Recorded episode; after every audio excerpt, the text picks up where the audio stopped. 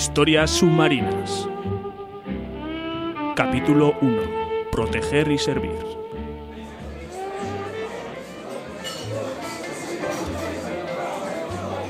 Bar de Clanger, Nueva York, 1946. Oye, ponme otra. ¿No crees que hayas bebido suficiente, cabronazo irlandés? Ah, cállate. Darle alegrías a mi hígado es lo único que puedo hacer desde que le di la paliza de su vida a ese malnacido. Que llevaras una placa no te daba derecho a dejarle medio muerto, Kelly. El tío casi mata a su mujer. Si yo no hubiera actuado como lo hice, se hubiera ido de rositas. El sistema no iba a proteger a esa mujer, así que decidí hacerlo yo. Brian Kelly, un policía recto y defensor de los débiles. No me hagas reír. Le hubieras dado una paliza, aunque no hubiera pegado a nadie. ya me conoces. Por cierto, mientras venía he visto mucha gente en los muelles cargando y descargando material. Demasiado movimiento, ¿no te parece?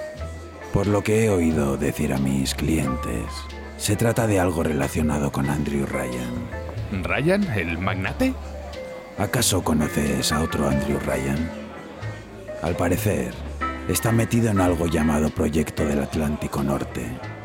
No sé de qué va, pero sea lo que sea, necesita mucha mano de obra.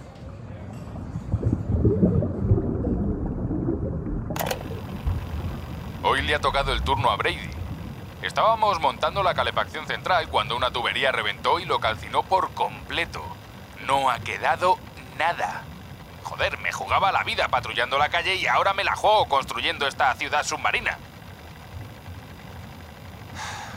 La parte buena es que ya hemos terminado los cimientos y estamos sellando la estructura con esa aleación nueva de Ryan, acero y no sé qué más. Dicen que soporta bien la presión y que no hay riesgo de filtraciones. Pero bueno, es difícil no pensar lo contrario cuando una ballena te pasa por encima de la cabeza. En cuanto termine este trabajo, hablaré con el jefe de seguridad de Ryan para formar parte de la vigilancia de la ciudad.